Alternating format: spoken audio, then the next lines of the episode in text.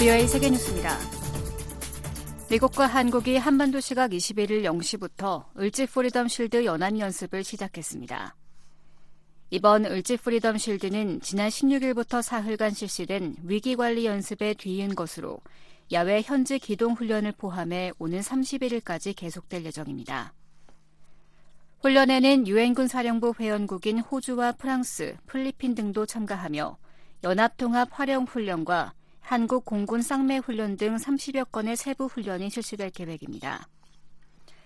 윤석열 한국 대통령은 같은 날 시작한 한국 정부 차원의 전시 대비 훈련인 을지 연습과 관련해 용산 대통령실에서 주재한 을지 국무회의 모두 발언에서 북핵 위협과 반국가 세력 준동, 사이버 공격 등에 대비한 실전 같은 훈련이 진행된다고 말했습니다. 이어 북한은 전쟁 목적을 달성하기 위해서라면 모든 가용 수단을 총동원할 것이며 핵 사용도 불사할 것이라면서 올해 연습부터는 정보 차원의 북핵 대응 훈련을 처음으로 실시한다고 강조했습니다. 이런 가운데 북한 관영 조선중앙통신은 이날 보도를 통해 김정은 국무위원장이 전략 순항미사일 발사 훈련을 참관했다고 전했습니다. 통신은 정확한 날짜를 공개하지 않은 채 김 위원장이 조선인민군 해군 동해함대군이 제2수상함전대를 시찰해 함정의 전투적 기능과 미사일 체계 특성 등을 확인했다고 보도했습니다. 북한 국영항공사 고려항공이 21일 평양을 출발해 중국 베이징에 도착하는 항공편 운항을 공지했다가 돌연 취소했습니다. 고려항공 JS 151편은 이날 평양 순안공항을 출발해 현지 시각 오전 9시 50분경 베이징 서우두 국제공항에 도착할 예정이었습니다. 이날 베이징 서우두 국제공항에는 3년여 만에 운항을 재개한 북한 비행기의 착륙을 보기 위해 기자진들이 진을 치고 기다리기도 했습니다. 그러나 도착 예정 시간 약 2시간이 지난 시각 중국 국제공항 전광판에는 고려 항공편 운항이 취소됐다고 표시됐습니다. 베이징 공항 관계자는 AFP 통신과의 인터뷰에서 고려 항공이 항공편 취소 사유를 밝히지 않았다고 말했습니다. 한국통일부는 AFP 통신에 북한의 항공편 취소와 관련해 알고 있는 것이 없다면서도 북한 국경 개방과 관련해 여러 신호가 있었다고 밝혔습니다. 다만 북한이 국경을 전면적으로 개방하는 것인지 제한적으로 개방하는지 판단하기는 아직 어렵다고 덧붙였습니다. 한편 중국 외무부는 21일 신종 코로나 팬데믹 여파로 중단된 북한 고려 항공의 중국행 운항 재개를 허용했다고 밝혔습니다. 다만 항공편 운항이 언제부터 재개되는지는 밝히지 않았습니다. 중국 중앙은행이 21일 경기도 나 속에 1년 만기 대출 우대 금리 LPR을 0.1%포인트 인하한다고 발표했습니다. 이민은행은 이날 홈페이지에서 사실상의 기준금리인 1년 만기 LPR을 3.45%로 0.1%포인트 내린다고 밝히고 주택담보대출용 5년 만기 LPR을 4.2%로 종전금리를 유지한다고 밝혔습니다.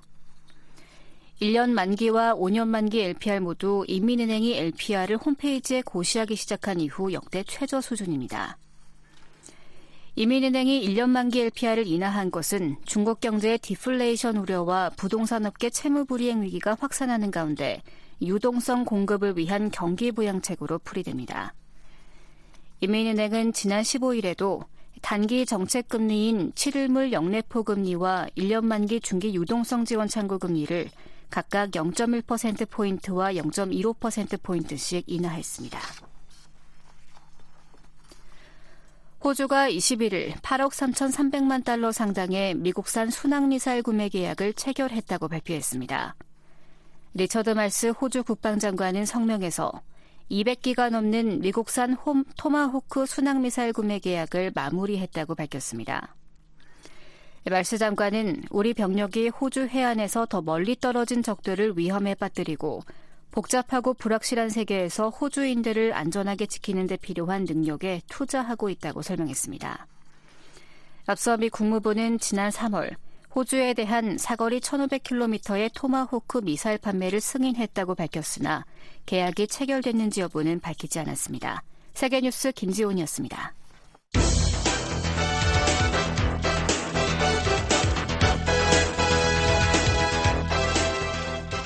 워싱턴 뉴스 광장.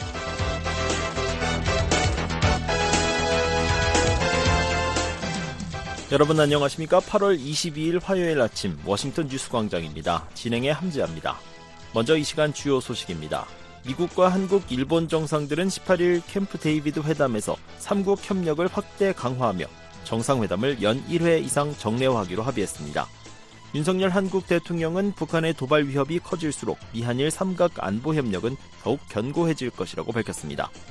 조 바이든 미국 대통령은 우크라이나에서와 같은 사태가 아시아에서도 벌어질 수 있다고 경고하며 국제 안보 협력의 중요성을 강조했습니다. 오늘 북한은 대체로 흐리고 전 지역 비가 내리겠습니다. 최저 기온은 16에서 24도, 최고는 20에서 29도로 예상됩니다. 바다의 물결 동해 앞바다 0.5에서 1m, 서해 앞바다 0.5에서 1.5m로 일겠습니다. 첫 소식입니다. 미국과 한국, 일본 정상이 미국 대통령 별장에서 정상회의를 열고 3국 협력 확대와 강화를 천명한 문서 3건을 채택했습니다. 정상회의를 연 1회 이상 개최하는 등 3국 협력을 제도화하고 정례화하기로 합의했습니다.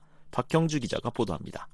조 바이든 대통령과 윤석열 한국 대통령, 기시다 후미오 일본 총리가 18일 미국 대통령 별장인 캠프 데이비드에서 3국 정상회의를 개최했습니다. 3국이 단독 정상회의를 가진 건 이번이 처음입니다. 정상들은 이번 회의를 통해 3국 협력 확대와 강화를 천명하고 구체화한 캠프 데이비드 원칙, 캠프 데이비드 정신, 그리고 3자 협의에 대한 공약 등 문서 3건을 채택했습니다. 특히 미한일 정상은 우리 공동의 이익과 안보에 영향을 미치는 지역적 도전, 도발, 그리고 위협에 대한 우리 정부의 대응을 조율하기 위해 각국 정부가 3자 차원에서 서로 신속하게 협의하도록 할 것을 공약한다고 약속했습니다.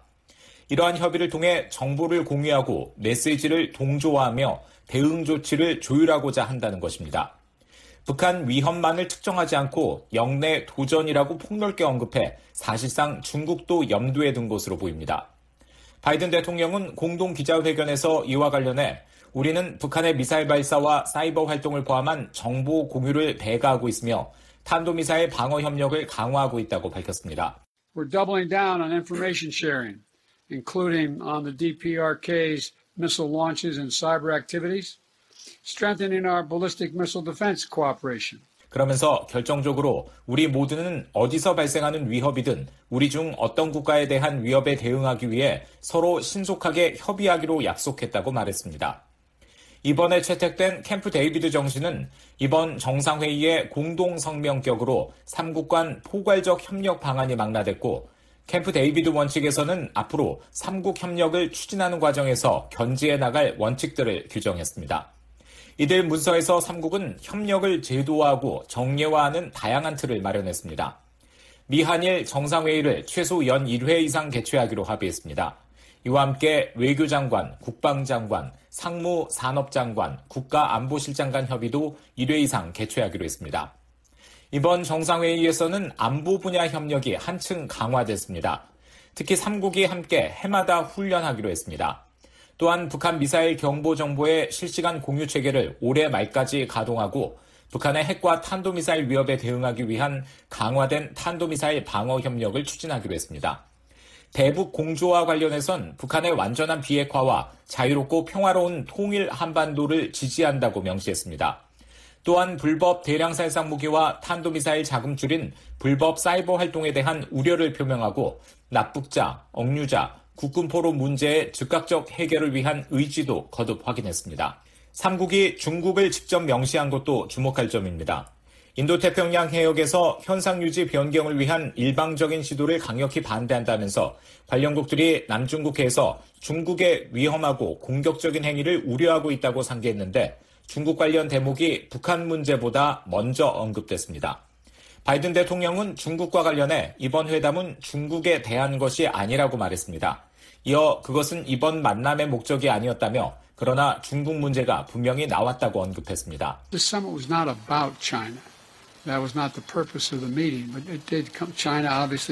그러면서 중국의 경제적 강압이나 긴장 고조에 대한 우려를 공유하지 않는 것은 아니지만 이번 정상회담은 우리가 제기한 당면한 문제를 훨씬 뛰어넘는 우리의 전체 현안에 걸쳐 서로의 관계와 협력 심화에 관한 것이었다고 바이든 대통령은 강조했습니다.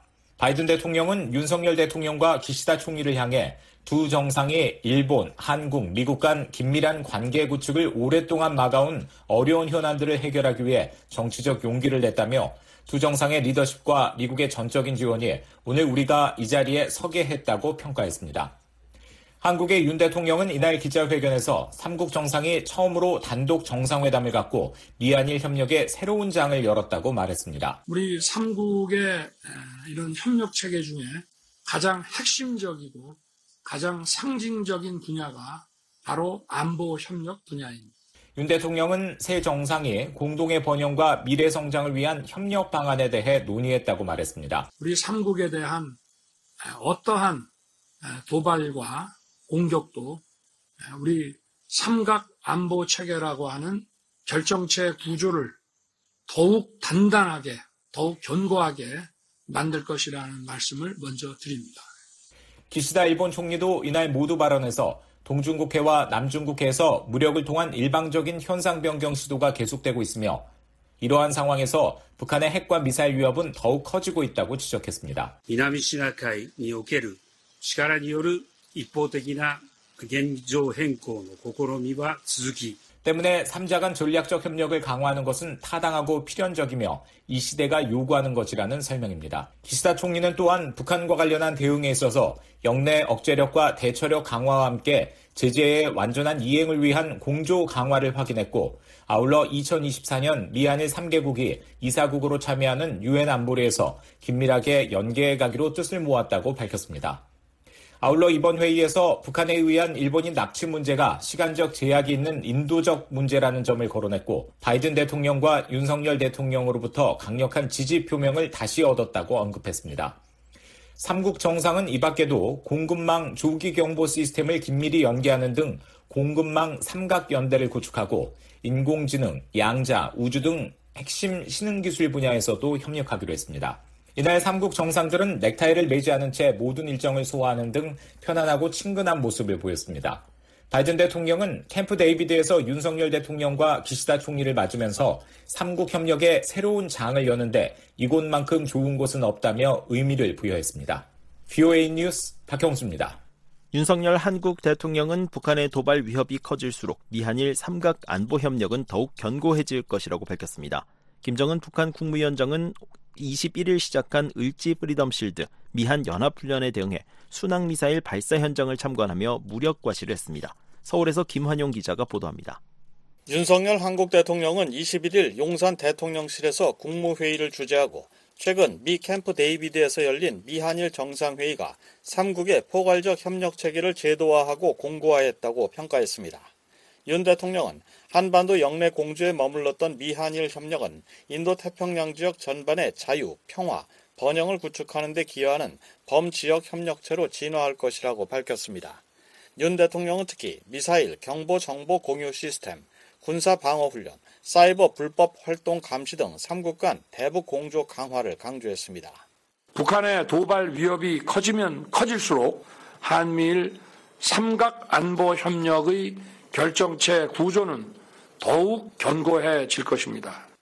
윤 대통령은 21일 을지 프리덤 실드 UFS 미한 연합 연습과 함께 실시되는 한국 정부 차원의 전시 대비 훈련인 을지 연습에 대해 북핵 위협, 반국가 세력 준동, 사이버 공격 등에 대비한 실전 같은 훈련이 진행된다고 밝혔습니다.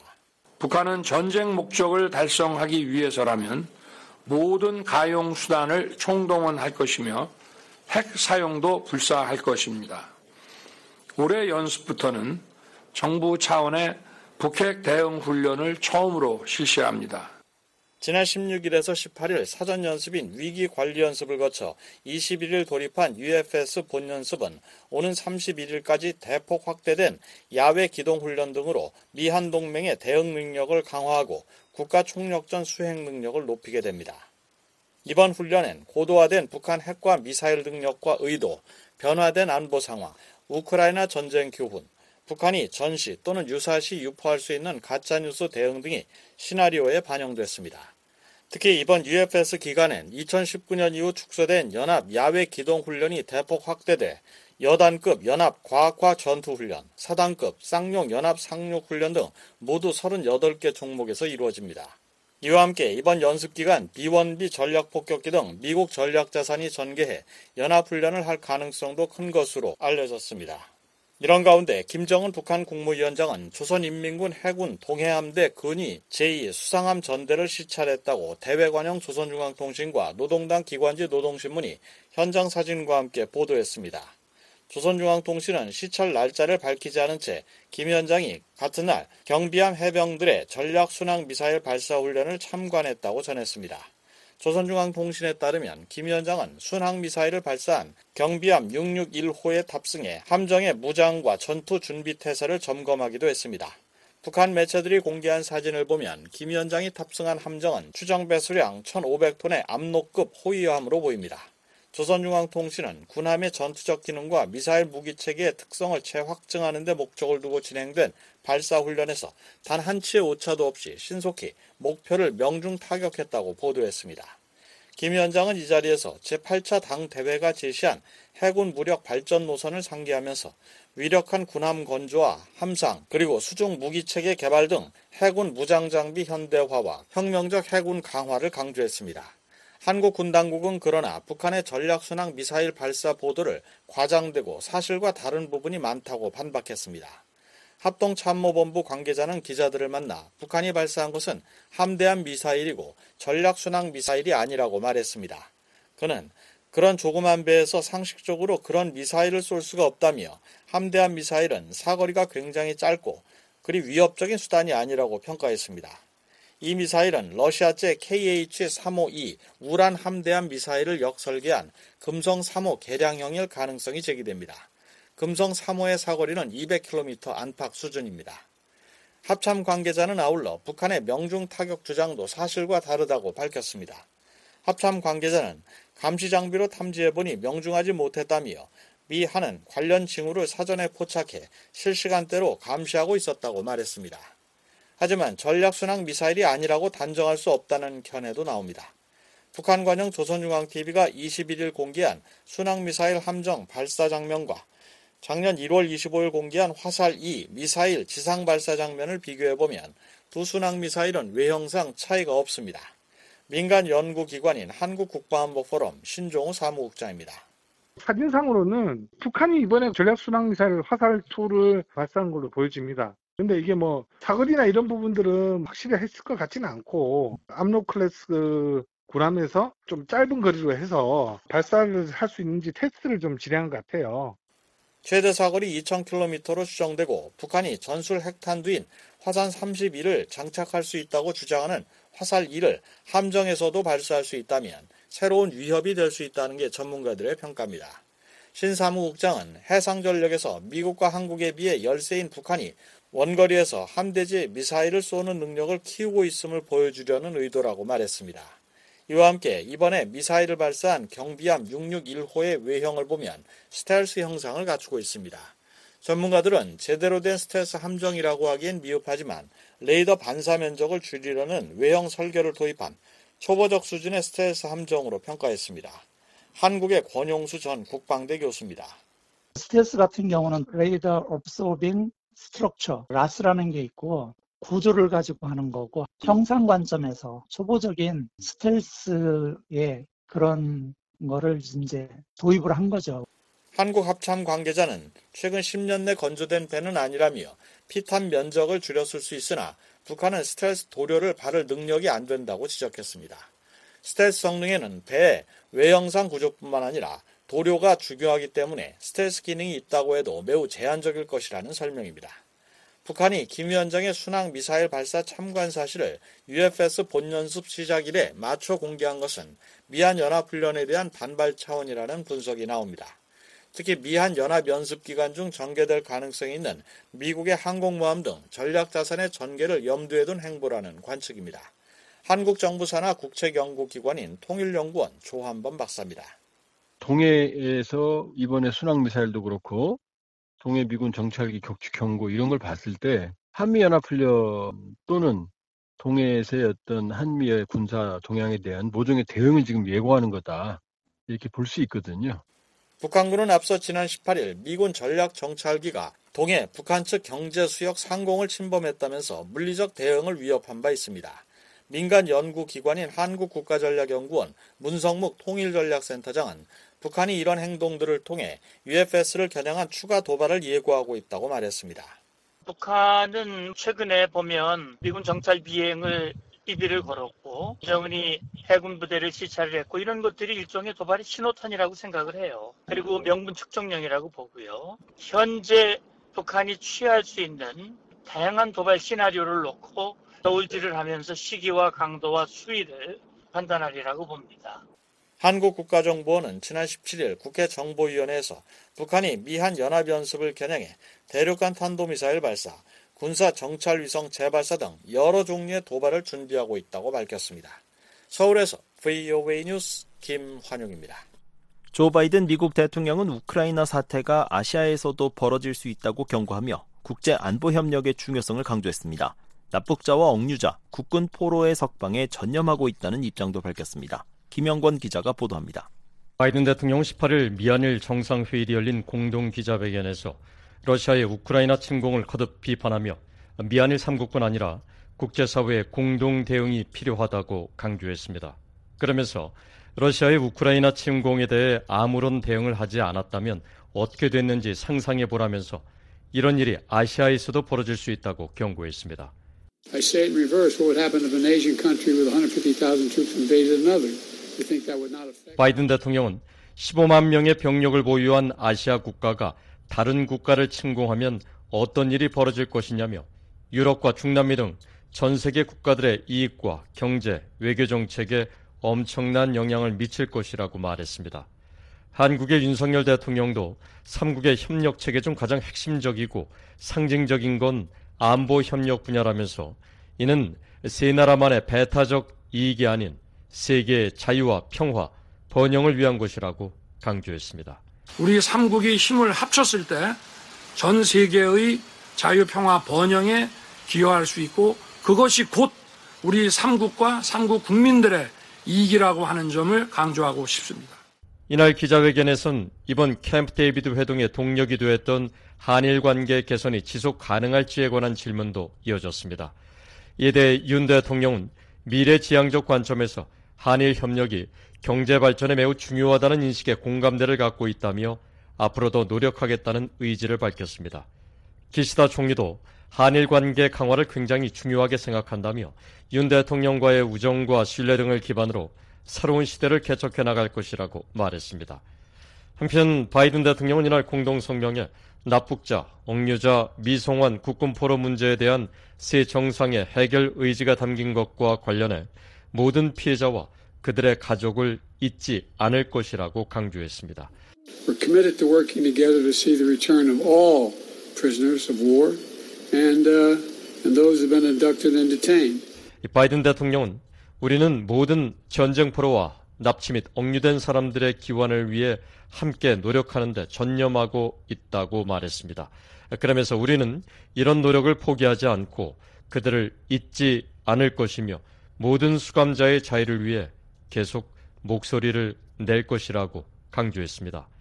새 정상은 이번 공동성명에서 북한 내 인권 증진을 위해 협력을 강화하고 납북자, 억류자, 미송환 국군 포로 문제 즉각적 해결을 위한 공동의 의지를 재확인한다고 밝혔습니다. BN뉴스 김영권입니다. 바이든 대통령은 3자 정상회의에 앞서 윤석열 한국 대통령과 기시다 후미오 일본 총리와 각각 만나 양자 회담을 가졌습니다. 미한 정상은 북한 핵과 탄도미사일 위협에 대처하기 위한 긴밀한 협력을 약속했습니다. 안소영 기자가 보도합니다. 네, 조 바이든 미국 대통령이 18일 3자 정상회의에 앞서 한국의 윤석열 대통령과 양자회담을 갖고 양국 간 현안을 논의했습니다. 백악관은 이날 보도자료에서 조 바이든 대통령이 캠프 데이비드에서 국제 및 역내 안보 현안을 논의하고 양국 간 안보와 경제 협력 증진을 위해 윤석열 한국 대통령을 만났다고 밝혔습니다. 이어 주 정상은 워싱턴 선언에 따른 확장 억제 활동을 포함해 북한의 불법적인 핵과 탄도미사일 프로그램에 대처하기 위해 긴밀히 협력할 것을 약속했다고 설명했습니다. 또한 양 정상은 우크라이나를 계속 지원하고 남중 국해와 타이완 해협을 포함한 인도태평양 전역의 평화와 안정을 증진하겠다는 결의를 재확인했다고 덧붙였습니다. 아울러 주 정상은 경제협력, 특히 핵심 및 신흥기술 분야의 진전을 강조하고 여러 상업 부문을 강화하기 위한 미안 간 긴밀한 협력을 지속할 것을 확인했다고 백악관은 밝혔습니다. 한국 대통령실도 이날 보도자료를 통해 양 정상은 한미 간 핵협의 그룹의 성공적인 출범과 미 전략핵 잠수함의 한반도 전개 등을 통해 지난 4월 합의한 워싱턴 선언이 충실하게 이행되고 있음을 평가했으며 확장 억제 실행력을 강화하기 위해 계속해서 긴밀히 협력해 나가기로 했다며 바이든 대통령은 한국에 대한 미국의 철통 같은 방위 공약과 확장 억제 공약을 재확인했다고 밝혔습니다. 또한 양 정상은 북한의 완전한 비핵화를 통한 한반도의 지속 가능한 평화 실현에 대한 강한 의지를 재확인했으며 북한의 해외 노동자 파견, 불법 사이버 활동 등 핵 미사일 개발 자금줄을 차단하기 위한 공조를 강화하기로 했다고 전했습니다. 한편 백악관은 또한 별도의 보도자료에서 바이든 대통령과 기시다 후미오 일본 총리와의 정상회담 내용도 전했습니다. 백악관은 주정상이 우크라이나가 러시아의 잔인하고 불법적인 침략으로부터 스스로를 방어하는 데 필요한 기간 동안 우크라이나를 계속 지원하겠다는 결의를 확인했다고 밝혔습니다. 이어 주정상은 미국의 대일 방위 공약을 인식하면서 영내 안보 도전에 대처하기 위해 긴밀히 협력하기로 약속했다고 덧붙였습니다. 아울러 양 정상은 최근 남중국해에서 불법적인 해양 영유권을 주장하는 중국의 위험한 행동에 대해 우려를 표명했고 타이완 해협에서 평화와 안정을 유지하는 것이 중요하다는 점을 재확인했다고 설명했습니다. 또한 두 정상은 영내 억지력을 강화하고 양국의 오랜 미사일 방어 협력을 기반으로 안정을 증진하기 위해 첨단 극초음속 위협에 대응하기 위한 활공 단계 유격체 협력 개발 프로그램 추진 계획을 포함해 국방 협력에 상당한 진전을 이뤘다는 점을 강조했다고 백악관은 전했습니다. BOA 뉴스 안소영입니다.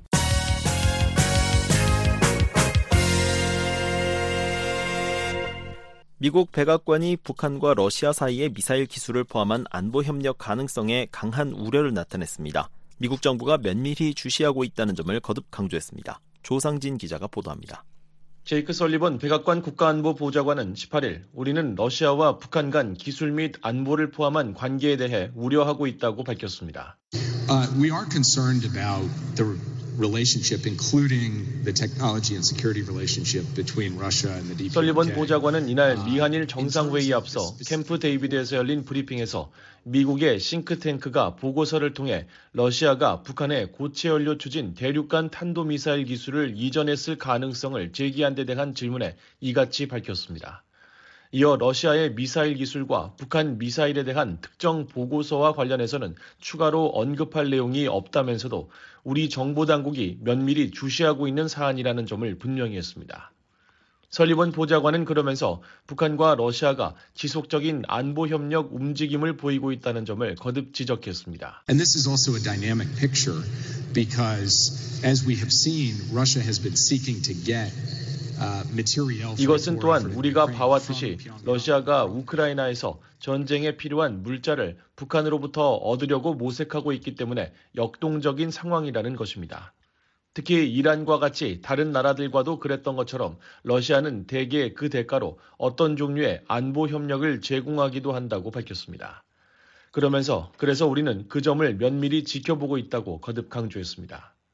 설리번 보좌관은 또 북한은 다수의 유엔 안보리 결의에 적용을 받고 있다는 점을 지적하고 싶다고 말했습니다. And I would just point out that North Korea is subject to multiple UN Security Council resolutions. 아울러 러시아도 안보리 상임이사국으로서 안보리 결의를 준수해야 할 높은 수준의 책임이 있다면서 탄도미사일 방어 기술과 다른 것들을 포함해 그렇게 하지 않는다면 러시아는 유엔 안보리 결의를 무시하고 노골적으로 위반하고 있는 것이라고 비판했습니다. 그러면서 이는 우려되는 문제이며 우리가 매우 깊이 들여다보고 있는 것이라고 거듭 강조했습니다. 앞서 미국의 싱크탱크인 전략국제문제연구소 CSIS 산하 북한 전문 매체 분단을 넘어는 17일 보고서를 통해 러시아가 북한의 고체 연료 ICBM 기술을 이전했을 수 있다는 분석을 내놨습니다. 보고서는 북한과 러시아 ICBM의 외형 및 성능 비교 분석을 통해 북한이 지난달 시험 발사한 고체 연료 ICBM 화성 18형과 러시아의 토폴 M ICBM이 쌍둥이처럼 유사한 형태를 띠고 있다고 평가했습니다. 특히 화성 18형의 물리적 크기와 비행 궤적 등이 러시아 토폴 M과 거의 똑같다면서 북한 미사일의 갑작스런 고도화와 진전은 러시아 정부와 과학자들의 협력 없이는 설명이 어렵다고 지적했습니다. BOA 뉴스 조상진입니다. 중국이 지난달 유엔 안보리 금수품 약 4만 달러치를 북한에 수출했습니다. 3개월 연속 금수품 거래인데 두 나라의 안보리 계리 위반이 더 빈번하고 노골적인 양상을 띠고 있습니다. 자세한 소식 전해드립니다. 북한과 중국이 지난달 거래한 금수품은 모두 24개 품목입니다. 중국 해관총서가 최근 발표한 7월 북중무역 세부 자료에는 중국이 유엔 안보리가 금지한 HS 코드 72와 73, 82, 84, 85, 87로 시작하는 제품을 북한에 수출했다는 내용이 담겨 있습니다. 이들 24개 품목의 수출 총액은 43,919달러, 수출된 물량의 총 무게는 약 25.1톤에 달합니다. 앞서 유엔 안보리는 지난 2017년 결의 2397호를 채택하면서 처음으로 북한과 거래가 금지되는 품목에 대한 HS 코드를 명시했습니다. 이에 따라 유엔 회원국은 철강과 철강 제품으로 분류된 HS 코드 72와 73 품목과 더불어 비금속으로 만든 공구와 각종 제품인 82와 83, 기계류인 84, 전자기기인 85, 철도용 이외 차량과 그 부분품인 87 품목 등을 북한에 판매할 수 없게 됐습니다. 북한을 포함한 전 세계 모든 나라들의 수출입이 HS 코드를 통해 이루어지는 점에 착안해 제재 위반 여부를 놓고 각기 다른 해석이 나오는 걸 미리 차단한 것입니다. 그런데 중국이 7월 한 달간 안보리 금수품 거래 내역을 자체 무역 자료에 남긴 것입니다. 이 기간 가장 높은 수출액을 기록한 제품은 연료 등에 사용되는 원심 액체 펌프 제품으로 나타났습니다. 개수는 4개, 무게는 7.8톤이었고 금액으론 16,065달러어치가 거래됐습니다. 이어 기타 밸브 8,757달러어치와 용량 650kV 이하 변압기 7,624달러어치가 각각 두 번째와 세 번째로 많은 수출액을 보였습니다.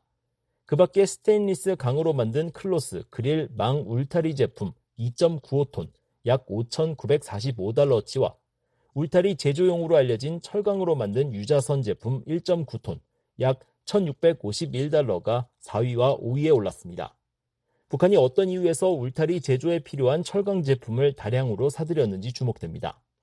과거 중국은 금수품에 대한 거래를 지적받을 당시 문제의 제품이 국제 구호단체의 인도적 물품이라고 해명한 바 있습니다. 따라서 이번에 대북 수출이 확인된 금수품도 국제 구호단체가 제재 면제를 받은 제품일 가능성을 배제할 수는 없습니다. 하지만 중국 해관총서 자료에는 문제의 제품이 일반 무역과 국경 무역으로 명시돼 있습니다. 만약 해당 장치가 인도적 지원 물품이라면 무역 형태가 정부 간 혹은 국제기구의 구호 혹은 기부로 기록됐어야 합니다. 중국 정부는 과거 금수품 거래를 지적받았을 당시 유엔 안보리 측에 HS 코드 8485에 해당하는 일부 제품이 외교적, 인도적 목적으로 북한에 유입된 것이라고 밝혔었습니다. 또 HS 코드 72와 73 제품은 강괴와 강철 빌렛, 페로실리콘으로 이들은 안보리 결의에 의해 금지되지 않았다고 주장했습니다. 하지만 안보리의 가장 최신 대북 결의인 2397호는 HS 코드로만 금수품 여부를 판별하고 있어 이 같은 중국 측 논리는 설득력이 떨어지는 것으로 해석됐습니다. 최근 북한과 중국 사이의 금수품 거래는 그 빈도가 많아지고 거래 규모도 커지는 양상입니다. 앞서 BOE는 중국이 올해 2월 약 3년 만에 북한과 냉장 냉동장치 3개, 약 7만 2천 달러치를 거래했다고 전한 바 있습니다. 그런데 이후 중국은 불과 3개월 만인 올해 5월엔 58개 품목 22만 5천 달러치를 거래하며 규모를 크게 늘렸고 6월엔 5만 7천 달러치의 거래 기록을 공식 무역 자료에 남겼습니다. 따라서 두 나라의 금수품 거래는 지난달까지 3개월 연속 이뤄지게 됐습니다. 또 2월을 포함한 중국의 올해 대북 금수품 수출 총액은 37만 9,274달러로 집계됐습니다. BOE는 유엔 주재 중국 대표부에 지난달 거래된 제품의 제재 위반 여부를 문의한 상태로 현재 답변을 기다리고 있습니다. 앞서 중국 대표부는 지난 2월과 6월 거래된 제품의 제재 위반 여부를 묻는 질의에는 답변하지 않았습니다. 한편 7월 북중 무역 총액은 1억 8,160만 달러로 전달인 6월에 1억 8,422만 달러보다 소폭 감소한 것으로 나타났습니다. 이 기간 북한이 중국에 가장 많이 수출한 제품은 가발 속눈썹 제품이었습니다. 수출액은 1,318만 달러, 양으로는 114톤의 가발 속눈썹 제품이 북한에서 중국으로 건너갔습니다. 반면 북한이 중국에서 가장 많이 수입한 제품은 사람 머리카락으로 나타나 북한과 중국이 가발 거래에 주력하고 있는 사실이 또다시 확인됐습니다. 북한은 지난해부터 중국에서 머리카락을 사들여 가발 완제품으로 판매하는 역외 가공, 즉 주문자 생산 방식 OEM 형태의 수출을 크게 늘렸습니다. 뷰이 뉴스 함재합니다. 북한의 국경 개방 가능성 징후가 잇따라 나오고 있지만 평양 주재 외교관과 유엔 기구 등은 아직 대상이 아닌 것으로 보입니다. 안소영 기자가 보도합니다. 폴란드 외무부는 18일 북한 주재 외교관 복귀와 관련해 아무런 정보가 없다는 입장을 밝혔습니다. 폴란드 외무부 대변인은 이날 북한에서 철수한 외교관들이 다음 달 평양으로 복귀할 것이라는 일각의 관측에 대한 VOA의 확인 요청에 폴란드 대사관은 평양에서 지난 2020년 철수했다며 이같이 말했습니다. 스웨덴도 18일 VOA 관련 질의에 기존의 입장을 되풀이하며 북한 복귀에 아무런 진전이 없음을 시사했습니다. 스웨덴 외무부 대변인실은 평양 주재 외교관들은 지난 2020년 8월 잠정적으로 귀국해 스톡홀름에서 업무를 이어가고 있다며 그동안 평양 주재 스웨덴 대사관은 계속 열려 있으며 현지 직원들이 평양에서 근무하고 있다는 상황도 설명했습니다. 그러면서 우리 외교관들은 상황이 허락하는 대로 평양으로 돌아갈 준비가 돼 있다고 밝혔습니다. 유엔 아동기금도 이날 BOA에 유니세프 국제 직원을 가능한 한 빨리 평양에 복귀시킬 준비가 돼 있다고 밝혔습니다. 유니세프 동아태 지역 대변인은 유엔 직원들의 복귀를 위한 국경 재개 결정은 북한 정부에 달려 있다며 이같이 전했습니다. 북한은 2020년 1월 31일 코로나 확산을 막기 위해 국경을 봉쇄했고 외교관을 포함한 외국인들의 입국을 막았습니다. 이로 인해 북한의 활동이 크게 제한되자 평양 주재 외교관들과 구호 요원들이 대거 빠져나갔습니다. 스위스와 프랑스, 독일, 영국, 스웨덴, 폴란드, 루마니아 등 유럽 국가들이 평양 주재 공간을 잠정 폐쇄했습니다. 또한 인도적 지원을 위한 국제기구 8곳과 비정부 기구들도 평양에서 모두 철수했습니다. 이런 가운데 북한의 국경 재개방 징후가 이어지고 있습니다. 북한 태권도 선수단이 국제 태권도 연맹 세계 선수권 대회 참석을 위해 16일 버스를 타고 북한과 중국을 잇는 조중우의 의교를 건너 중국으로 이동한 사실이 확인됐습니다. 또한 러시아 타스 통신은 3년간 중단됐던 북러 간 항공 노선이 오는 25일 재개될 예정이라고 보도했고 일본 아사히 TV는 북한이 중국과의 임시 항공편 운항을 위해 중국 측과도 조율 중이라고 보도했습니다. VOA 뉴스 안소영입니다.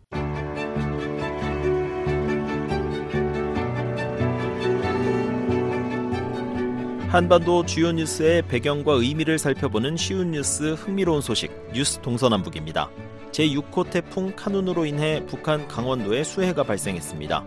이번 태풍으로 농사 작황은 어떻게 될지, 자연재해에 어떻게 대처해야 하는지 최원기 기자가 전해드립니다. 제6호 태풍 카눈이 지난 10일과 11일 북한을 휩쓸면서 하천이 넘치고 제방이 붕괴되는 피해가 발생했습니다. 특히 강원도 원산과 안변, 고성, 장전 일대에는 수백 밀리미터의 폭우가 쏟아지면서 농경지가 침수되는 피해가 발생했습니다. 북한 관영 조선중앙 방송입니다. 지금 여기 거성군에서는 태풍 6호의 용량을 계속 받고 있습니다. 네, 수모시 현재 비 내림량은 320mm를 넘어섰습니다. 김정은 북한 국무위원장은 13일과 17일 태풍 피해를 입은 강원도 안병군 오계리를 둘러봤습니다. 북한 관영 노동신문에 따르면 김 위원장은 이 지역이 침수 피해를 입은 것은 전적으로 지역 농업 지도기관들과 당 조직들의 만성화되고 무책임한 사업 태도 때문이라며 지방 간부들을 질타했습니다. 안병군 오계리는 폭우로 인해 200여 정도의 농경지가 침수된 것으로 알려졌습니다. 공개된 사진을 보면 갑자기 불어난 물로 오계리 인근 교량이 파괴되고 제방이 붕괴돼 물이 논으로 유입된 것으로 보입니다. 탈북민들은 강원도에 많이 심는 옥수수, 즉 강냉이도 피해를 입었을 것이라고 말합니다. 한경북도 함흥에 살다가 2001년 한국으로 망명한 탈북민 박광일 씨입니다. 그러니까 논이 저, 정, 저 정도면 옥수수밭이 다 그냥 주저 앉았다고 보면 될 겁니다. 평안남도 평성에 살다가 2011년 한국에 입국한 탈북민 조충희 씨는 강원도 산간 지역에 배치된 군인들이 피해를 입었을 것이라고 말했습니다. 강원도는 지역 특성상 어, 군대가 많은 지역이어서 산기슭이나 산 밑에 있던 어, 군대 병력들이 많이 이제 그 어, 피해를 본 것으로 알려지고 있고. 평안남도 농촌경영위원회 공무원으로 근무했던 조충희 씨는 김 위원장이 수해 책임을 지방 간부들에게 떠넘기는 것은 말이 안 된다고 했습니다. 중앙에서 수해를 막을 수 있는 장비와 물자를 지원하지 않으면서 책임만 묻는다는 겁니다. 기계 장비나 어, 자원이라든지 이런 것들이 공급이 돼야 되는데 그런 것들은 하나도 없이 그냥 당에 대한 충성심 하나로 어, 자연의 그 광선을 이겨낼 수 있다고 이제 생각하는 것 자체가 굉장히 이제 어리석고 전문가들은 강원도 일부 지역이 피해를 입은 것은 사실이지만 전반적으로 북한 농업 전체의 피해는 크지 않다고 말합니다. 한국의 북한 농업 전문가인 한국농촌경제연구원 김용훈 박사입니다. 뭐 한국에 상륙할 때는 태풍이라기보다는 열대성 저기압으로 좀 바뀐 상태이기 때문에 또 북한의 농업에는 커다란 영향을 끼치지는 않았을 겁니다. 물론 이제 국지적으로는 조금씩 그 피해를 입은 데가 있겠, 있겠지만요. 김영훈 박사는 태풍에도 불구하고 올해 농사 작황은 지난해보다 호전될 가능성이 있다고 말했습니다. 지난해에는 봄 가뭄과 여름철 이상 고온 현상으로 모내기가 잘 안 됐습니다.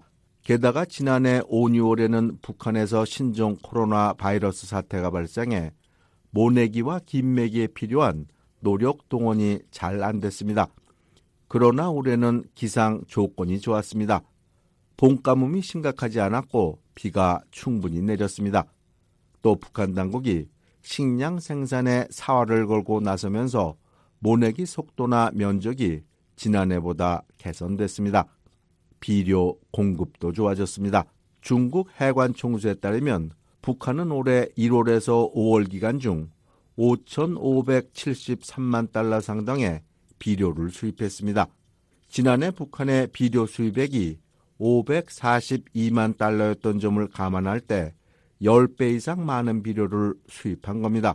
농사의 중요 변수인 기상 조건과 비료 공급이 개선된 것을 감안할 때 올해 작황은 지난해보다 나아질 것이라고 김영훈 박사는 말했습니다. 올해는 봄에도 비가 적당히 작아지고 장마철에 그 장마 전선이 주로 남쪽에서 왔다 갔다 했어요. 어, 북한 쪽에는 이번에 장마 피해도 그렇게 많지 않았던 걸로 나타납니다. 그러니까 적어도 지금까지 보면 전반적으로 북한의 농업 기상이 좋았기 때문에 아마 작년보다는 작황이 좋을 걸로 예상이 됩니다. 앞서 한국농촌진흥청은 지난해 북한의 식량 생산량을 451만 톤으로 추정했었습니다.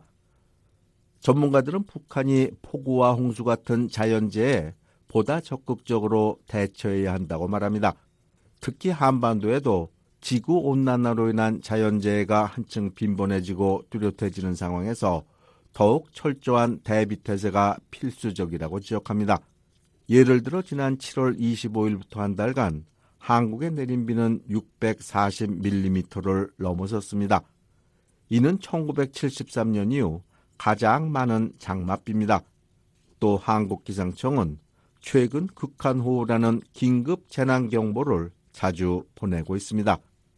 극한호우란 1시간의 누적 강수량 50mm 이상과 3시간 누적 강수량 90mm 이상을 모두 충족할 때 내리는 경보입니다. 극한호우는 2013년의 경우 48건이었으나 지난해에는 108건으로 늘어났습니다. 극한호우가 이제 일상이 된 겁니다. 또 지구온난화로 한반도의 폭염과 산불, 홍수 그리고 해수온도 상승도 뚜렷해지고 있습니다. 북한도 지난 20년간 태풍과 홍수로 상당한 피해를 입었습니다. 지난 2007년의 경우 태풍 나리로 인해 사망자가 600여 명이 발생하고 90만 명의 이재민이 발생했습니다. 2012년에는 태풍 볼라벤이 평안남북도로 휩쓸어 231명의 사망자가 발생하고 농경지 10만 헥타가 침수됐습니다. 또 2015년에는 태풍 고니가 상륙해 황해 남북도 논면적 58에서 80%가 피해를 입었습니다. 2020년에는 황해도 일대에 4차례 태풍이 휩쓸어 수십만 헥타르의 농경지가 침수됐습니다. 북한 수뇌부도 기후변화의 위험성을 알고 나름대로 대처하고 있습니다. 김 위원장은 지난 2021년 9월 29일 최고인민회의 시정연설을 통해 재해성 이상기후 대응 농업 정책을 언급했습니다. 북한은 또 유엔 기후변화 협약과 파리 기후변화 협정 등에 서명하고 50개 이상의 관련 법률을 제정했습니다. 환경 문제를 다룰 국가환경보호위원회를 설립한 데 이어 국가조림 전략, 국가재해 경감 전략 등 여러 계획도 세웠습니다. 그럼에도 이 같은 전략과 계획을 실행에 옮길 수 있는 실질적인 역량이 부족한 데다 가용 자원 부족으로 별다른 성과를 내지 못하고 있습니다. 국제적으로도 북한의 기후변화와 자연재해는 별다른 관심을 받지 못하고 있습니다. 워싱턴의 한반도 전문가인 한미연구소 레리닉시 박사는 중국은 온실가스 최대 배출국으로 많은 관심을 받지만 북한은 온실가스 배출의 미미에 주목을 받지 못하고 있다고 말했습니다. Everybody points to China, of course, as a be, being a big contributor to global warming.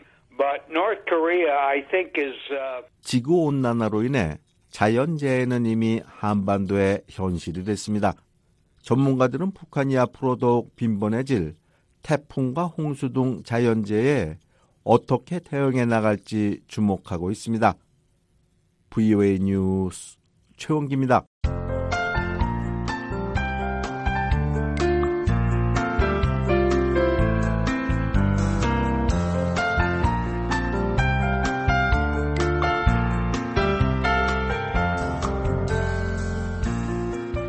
한국 기상청 제공 자세한 날씨 정보입니다. 오늘 북한은 대체로 흐리고 전 지역 비가 내리겠습니다. 최저 기온은 16에서 24도, 최고 20에서 29도로 예상됩니다.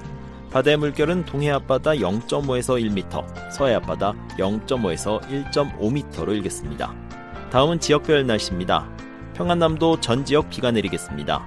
평양 기온은 최저 23도, 최고 32도, 안주는 최저 22도, 최고 31도, 남포 최저 23도, 최고 32도로 예상됩니다. 평안북도 자강도 지역도 대부분 비가 내리겠습니다. 신의주 오전에 비 내리고 오후에 구름 끼겠습니다.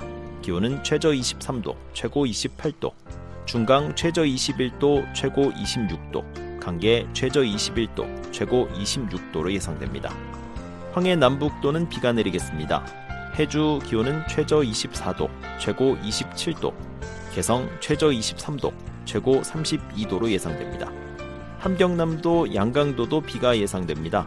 함흥 기온 최저 22도, 최고 26도, 신포 최저 23도, 최고 27도, 장진 최저 29도, 최고 21도, 해산 온도 최저 20도, 최고 24도로 예상됩니다. 강원도는 흐리고 오후에 비가 내리겠습니다. 원산 최저 23도, 최고 26도, 평강 기온 최저 22도, 최고 26도, 장전 오전 한때 비가 내리겠습니다.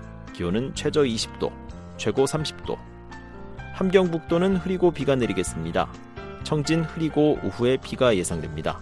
기온은 최저 22도, 최고 27도. 선봉 가끔 비가 내리는 날씨 가운데 기온은 최저 22도, 최고 26도. 삼지연 기온 최저 16도, 최고 20도입니다. 이어서 해상 날씨입니다. 동해 전 해상 흐리고 한때 비가 내리겠습니다. 물결은 앞바다 0.5에서 1m, 먼 바다는 1에서 2m를 일겠습니다. 서해는 전 해상 흐리고 한때 비가 내리겠습니다.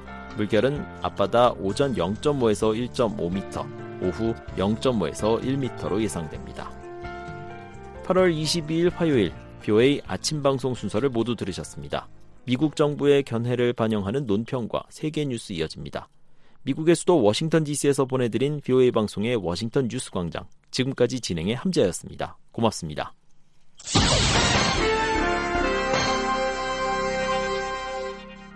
미국 정부의 견해를 반영하는 논평입니다. 미국은 8월 유엔 안전보장이사회 의장직을 맡았습니다. 미국은 유엔에서 바이든 행정부의 가장 중요한 두 가지 외교 목표인 식량 불안정 해결과 인권 방어에 초점을 맞출 계획입니다. 린다 토머스 그린필드 유엔 주재 미국 대사는 안보리 의장을 맡으면서 우리가 기근을 종식시킬 수 있는 능력이 있다는 것을 잘 알고 있다고 말했습니다. But to do so, we must root out conflict-induced food insecurity. Around the world, 토머스 그린필드 미국 대사는 하지만 이를 위해서는 분쟁으로 인한 식량 불안을 뿌리 뽑아야 한다고 말했습니다. 그러면서 전 세계적으로 적대감은 굶주림을 낳고 싸움은 기근을 낳는다며 우리는 예멘과 수단, 시리아와 같은 곳과 물론 푸틴 대통령의 군대가 식량을 무기화한 우크라이나에서 이러한 상황을 본다고 말했습니다. 이어 러시아는 전 세계의 빵 바구니에 전면적인 공격을 가해 우크라이나의 곡물을 빼앗고 있다고 말했습니다. 그러면서 분쟁으로 인한 기근은 국제 평화와 안보에 시급한 문제이며 유엔 안보리는 조치를 취해야 한다고 말했습니다. 미국이 안보리 의장직을 맡은 한 달 동안 유엔 안보리는 유엔 회원국과 시민사회 그리고 민간 부문의 식량 안보 계획을 강화하고 조정하며 평가하고 기근 해결 방안을 검토할 것입니다. 토머스 그린필드 대사는 식량 문제가 매우 개인적인 이슈라고 말했습니다. 그것은 그녀가 과거 식량난 문제를 자주 다뤘기 때문입니다. 또 식량 문제를 해결하려면 파트너들과 좋은 관계를 갖는 것이 필요합니다. 미국의 또 다른 최우선 과제는 모든 기회에 인권을 개선하는 것입니다. 이를 위한 한 가지 방법은 시민사회 브리핑을 유엔 안보리 회의에 포함시키는 것입니다. We must continue to give voices to the voiceless. We must continue to tell the stories of those who are not free. 토머스 그린필드 대사는 우리는 목소리를 낼 수 없는 사람들을 위해 계속 목소리를 내야 한다고 말했습니다. 그러면서 우리는 자유롭지 못한 사람들의 이야기를 계속 말해야 한다며 이는 앞으로 한 달 동안 안보리에서 이루어질 것이라고 말했습니다. 또 미국은 8월에 이슬람 국가, 레바논, 리비아, 중동과 시리아, 예멘, 우크라이나, 그리고 말리에 대한 정기적인 회의를 포함해 국제 평화와 안보와 관련된 다양한 문제들에 대한 브리핑과 회의를 가질 것입니다. 토마스 그린필드 대사는 우리 앞에 놓인 도전이 엄청날 것이라는데 의심의 여지가 없다며 하지만 우리가 함께 단결한다면 우리 시대의 문제들을 다룰 수 있을 것이라고 말했습니다. 미국 정부의 견해를 반영한 논평이었습니다.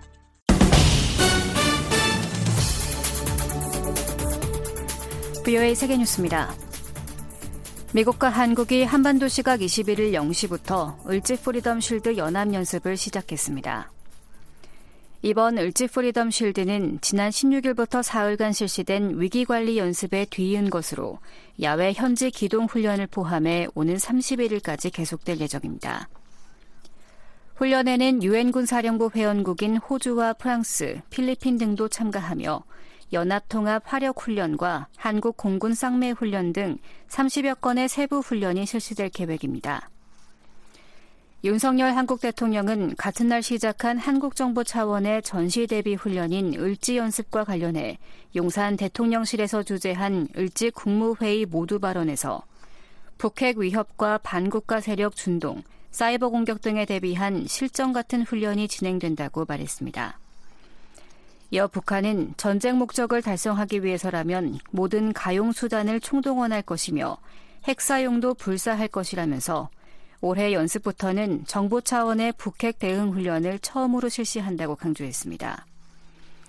이런 가운데 북한 관영 조선중앙통신은 이날 보도를 통해 김정은 북한 국무위원장이 전략 순항미사일 발사 훈련을 참관했다고 전했습니다. 통신은 정확한 날짜를 공개하지 않은 채김 위원장이 조선인민군 해군 동해 함대군이 제2수상 함전대를 시찰해 함정의 전투적 기능과 미사일 체계의 특성 등을 확인했다고 보도했습니다. 북한 국영항공사 고려항공이 21일 평양을 출발해 중국 베이징에 도착하는 항공편 운항을 공지했다가 돌연 취소했습니다. 고려항공 JS151편은 이날 평양 순안공항을 출발해 현지 시각 오전 9시 50분경 베이징 서우두 국제공항에 도착할 예정이었습니다. 이날 베이징 서우두 국제공항에는 3년여 만에 운항을 재개한 북한 비행기의 착륙을 보기 위해 기자진들이 진을 치고 기다리기도 했습니다. 그러나 도착 예정 시간 약 2시간이 지난 시각 중국 국제공항 전강판에는 고려 항공편 운항이 취소됐다고 표시됐습니다. 베이징 공항 관계자는 AFP 통신과의 인터뷰에서 고려 항공이 항공편 취소 사유를 밝히지 않았다고 말했습니다. 한편 중국 외무부는 21일 신종 코로나 팬데믹 여파로 중단된 북한 고려 항공의 중국행 운항 재개를 허용했다고 밝혔습니다. 다만 항공편 운항이 언제부터 재개되는지는 밝히지 않았습니다. 이란 군 대표단이 러시아와 군사 협력을 위해 모스크바에 도착했다고 러시아 국영 타스 통신이 21일 보도했습니다. 보도에 따르면 러시아 국방부는 기자회견에서 이란 키우마르스 헤이달이 육군 사령관이 이끄는 이란 군 대표단이 모스크바에 도착해 양국 군사 협력을 논의했다고 밝혔습니다. 다만 이란 대표단이 모스크바에 얼마나 체류하는지는 밝히지 않았습니다.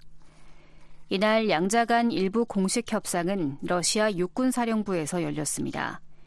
통신은 양국이 전투 준비 태세를 위한 프로젝트 이행을 목표로 군사 협력 문제를 논의했다고 보도했습니다. 올레그 샬류코프 러시아 육군 총사령관은 러시아가 이란을 중동의 핵심 국가 중 하나이자 러시아의 전략적 파트너로 보고 있다고 말했습니다. 이어 살류코프 총사령관은 러시아가 이란과의 정치적 대화를 지속하고 있음을 강조했습니다. 러시아 국방부는 또 양측이 다양한 분야에서 군사 협력에 합의했다고 밝혔습니다. 방문 기간 이란 대표단은 크렘린궁 인근 무명 용사의 무덤에 헌화하고 최신 무기와 곧 출시될 군용 차량 등이 전시된 육군 2023 국제방위 포럼을 방문했다고 통신은 보도했습니다. 중국 중앙은행이 21일 경기 둔화 속에 1년 만기 대출 우대 금리 LPR을 0.1%포인트 인하한다고 발표했습니다. 인민은행은 이날 홈페이지에서 사실상의 기준금리인 1년 만기 LPR을 3.45%로 0.1%포인트 내린다고 밝히고 주택담보대출용 5년 만기 LPR을 4.2%로 종전금리를 유지한다고 밝혔습니다. 1년 만기와 5년 만기 LPR 모두 인민은행이 LPR을 홈페이지에 고시하기 시작한 이후 역대 최저 수준입니다.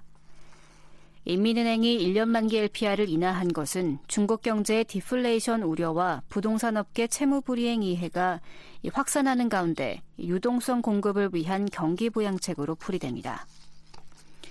인민은행은 지난 15일에도 단기 정책 금리인 7일물 영래포 금리와 1년 만기 중기 유동성 지원 창구 금리를 각각 0.1%포인트와 0.15%포인트씩 인하했습니다.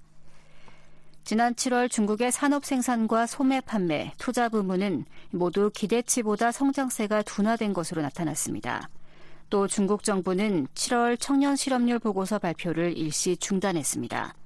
6월의 중국 청년 실업률은 21.3%로 역대 최고치를 기록했습니다.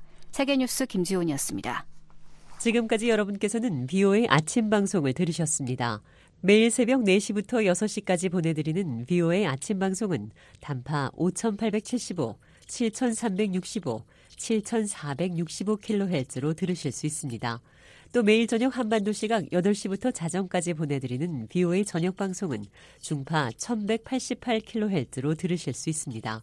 밤 9시부터 10시까지 단파 9350, 9490, 12,080kHz, 밤 10시부터 11시까지는 단파 9,350, 12,045, 12,080kHz, 밤 11시부터 자정까지는 단파 9,405, 12,045, 12,080kHz로 들으실 수 있습니다.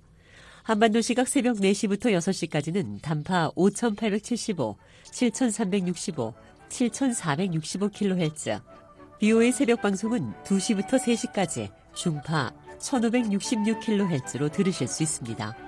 함께 해주신 여러분 고맙습니다. 다음 방송 시간까지 안녕히 계십시오.